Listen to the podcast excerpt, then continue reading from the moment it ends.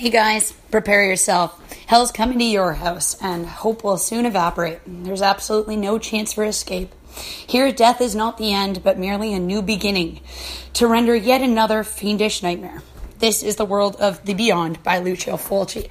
Hey guys, it's Cass here, and I am so excited to talk about one of my favorite films, uh, Lucio Fulci's The Beyond. So it does classify as a giallo film, although it doesn't quite fit the uh, well, you know, if it was a mathematical equation, it doesn't quite fit that breakdown. It, it actually kind of almost plays out more like a haunted house film. But uh, anyways, um, it's just possibly one of my favorites. I mean, the music alone is so different, so odd. Yeah, it stays with you. I promise you guys you're going to be whistling that damn theme for the rest of the day. now, uh, The Beyond, or uh, as it's of course known in Italy, sorry for my Italian, uh, El, El Aldelia. Um, and of course, the main uh, catchphrase, Et tu ver, nel Terra and Aledia. Uh, so translated, and you will live in fear the afterlife. So um, basically, this was written by Lucio Fulci, uh, Giorgio uh, and Dardano uh, Scatif. Um, the story, of course, was from Dardanio. Um, the three three of them came together to, to put together quite an interesting film. A lot of layers, in my opinion. I mean, we're going all the way back to 1927 and then dealing with the present day, which is, you know, the, the 70s, 80s. Um, the music by Fabio Frizzi, uh, just, I don't know, it really, it's, it's all over the map. I mean, I only played you guys like the main theme from the Beyond, but definitely check it out because at one point, you know, you're kind of listening to the smooth jazz that we all know from, uh, from Louisiana. So it's just, it, it's all over the map, and I, I really appreciate him for for doing that because it definitely helps make you feel like you're there. The only thing that's missing is that sticky, gross humidity. Now, uh, the film came out in 1981. And this is an Italian film, so originally these guys are speaking Italian. So we do have that kind of tacky dub over. Um, but, you know, they did a good job finding voices that fit.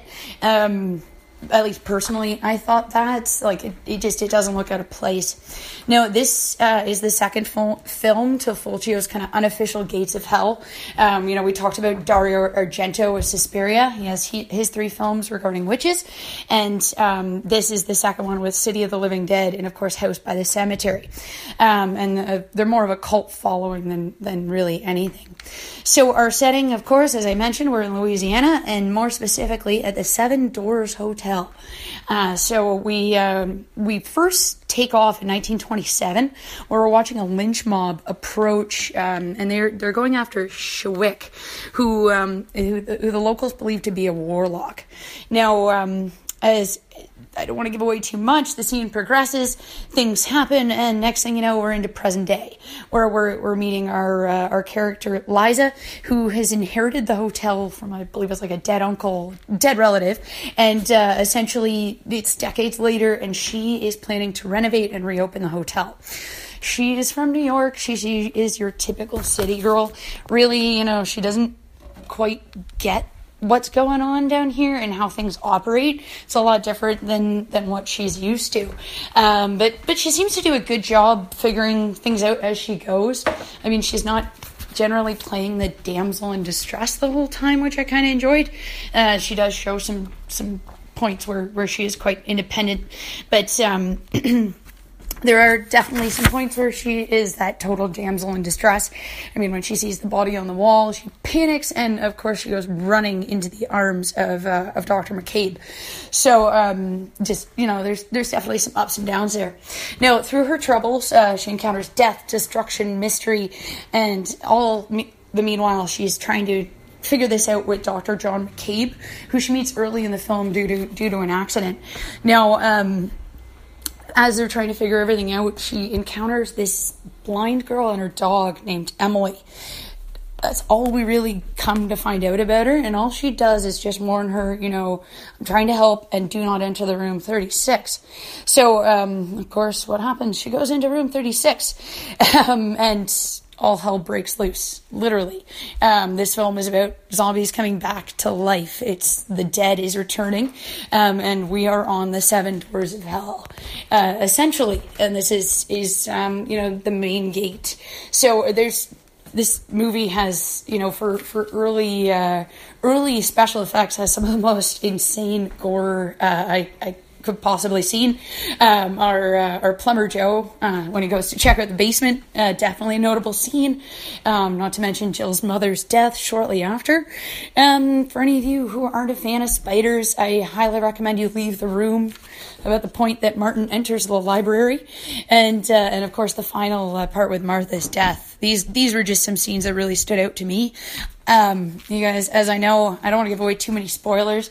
This feels like I'm already betraying my number one rule, um, but I just they're so cool. You really got to go check this out. Now, um, without giving away too much in the ending, I enjoyed it. Uh, I mean, when if you do end up watching this movie, a lot of people hate it. It's just a disorganized plot slammed together, and then we end up with this this ending. But personally, I thought it, I thought it was pretty good. So, um, anyways, moving on to our cast here. So we had uh, Liza and Dr. McCabe, as mentioned, um, all Italian uh, actors in this one. So we have uh, Caterina. Rona MacColl, and that's Liza. Uh, David Warbeck, who I I can't help but feel must be American. I, I don't know, who knows. Um, but Dr. John McCabe um, and a couple other characters, but really these guys to me well other than emily um, they, they kind of were more secondary they did do a great job picking up the rest of the story though um, if, if, you want to find out more check it out i just i really don't want to have to put you guys through listening to me butcher these italian names um, the music uh, as mentioned all over the map i mean it's not quite like your typical giallo film with the um, you know almost like this 80s rock. Uh, but it seems to focus more on a rising crescendo to really amp up your anxiety uh, just when it counts. now, when the film came out, the censors in England absolutely hated it um, and ended up passing it with an X rating, which I thought was kind of funny. Um, it came out in 1981 in Europe, but of course, it didn't see a release in the US till 1983. Very, very uh, brief theatrical relief, release, and it was uh, titled under uh, under the film Seven Doors of Death. And of course, they edited highly, heavily edited the graphic murder scenes, but and added in a new musical score for their own fun. So it it was really quite sad for anyone who really appreciated Italian film because the only way you were going to watch this was on like Japanese laserdisc or something because it had to be the only country that didn't actually edit the film, uh, and you could play it given given regions on on devices. Uh, but um, wasn't until much later that they actually, well, basically after Fulci's death, death, the Grindhouse, you know, finally released it theatrically fully, and then eventually we would see the Blu-ray release uh, in about 2014, 15, and um, you know the critics. Uh, just like usual, gave this film a little bit of a of a hefty review. Um, they blame the Beyond, you know, for for just lack of story, um, and that personally, I I thought it, it wasn't locking story. I thought it had quite an interesting interesting story to lay out. Um, I mean, we're doing with something that happened in the past and how it's still affecting present day. Um, and uh, there's a quote that I found from Luch, uh, Lucci re- reply, and he says that people blame the Beyond for lack of story, Now, to uh, understand the fact that it's a film of it images which must be reviewed without any reflection. It's very difficult to interpret such a film, but it's very easy to interpret a film with threads. I mean, any idiot can understand Carpenter's Escape from New York, while The Beyond or perhaps Dario uh, Argento's Inferno are absolute films. Um, you know, this quote stood out for me uh, just because it's true. You can really break down something like Escape from New York, where this film just kind of takes a little bit you really got to take a back seat to it during the film and make your uh, your thoughts about it after. Now, um, as I was saying, people say it's a disorganized plot all over the place honestly, you're the ones that'll have to come up with that. Watch it, tell me what you think, uh, and definitely let me know what, what your thoughts are. Um, one of my favorite uh, reviews said that it was just an excuse for poorly connected scenes of sadistic tableaus of torture and gore. Um, to me, that it just sounded like an early review of an Eli Roth film, um, and which you know, it just it's it's depressing that it really isn't the case for these directors and writers. You know, it's like why do people go on roller coasters? It's for a thrill. We want to see the macabre, the gross, and and that's why this this film exists. It's it's it's fun. But uh, anyways, another great uh, review was Roger Ebert. I'm sure many of you uh, recognize the name. He's of course this was a midnight release film, uh, and he said that midnight just wasn't late enough to show something like this. So it's um it's the 49th out of 100 when it comes to most uh, top 100 horror films. Rates right around there. So um. I don't know. I'd put it, you know, there's so many out there. It's hard to say, but it, wouldn't say that it influenced anything, but it's just just good fun if you enjoy uh, enjoy a good haunted uh, haunted house story with a little little little more flavor and flair. Now. Um, a couple fun facts. Uh, in the final scene, you'll see some naked bodies. Don't really want to specify exactly how, um, but they apparently were paid in booze. They didn't actually receive a uh, formal paycheck. And uh, David Warbeck, um, when they did the commentary for the DVD, died two weeks after uh, he was currently suffering cancer, and he does mention it in the, the commentary, which is, is pretty sad. Um, but but amazing that he, he still was able to talk about the film before uh, before succumbing. Now. Um, when David answers the phone in the jazz uh, salon, I didn't know this, but that is Fulci standing there reflected in the mirror. Kind of a f- cool fun fact.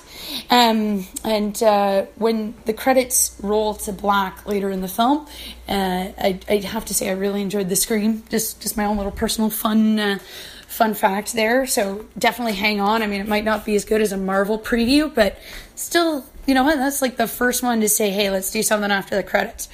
Um, and uh, just just a fun fact, given all. I'm not an American, but I, I, pay too much attention to American politics, like like most people. Um, it's just kind of fun that uh, during McCain's uh, election, he mentions Joe the plumber, um, and that's who who shows up in the beginning. So I I don't know, maybe somewhere along the line, McCain might have actually watched this movie I don't know. Um, but uh, I just got this kind of weird flash that maybe one day he did, which, eh, eh, maybe if he did, I'd respect him a little bit more. Um, but, uh, anyways, highly recommend, guys, you check this film out from the special effects to the music to the story. It's just, it, it, it was much I think it was too early to be uh, respected for really what it is. It's, um, I mean, it's a blueprint for horror in the third degree was uh, was something a friend of mine once said, and I definitely have to agree. Um, it's a crucial post-modern link to uh, to the imaginative tapestry of uh, Italian horror, and Lucci definitely led us through this um, through this bloody uh, bountiful harvest. Um, so I, I, just highly recommend checking this film out, guys. Uh, definitely let me know what your thoughts are. Uh, I highly just want to know what people are thinking. Um, I'm really grateful for those of you who do listen to my podcast. It's just really cool to uh, to share my thoughts and feelings and just fun facts about about these films that uh, that mean something to me. So uh, so again, thanks guys from the bottom of my heart for checking this out. Uh, and uh, yeah, I can't wait to talk about next week's film. All the best.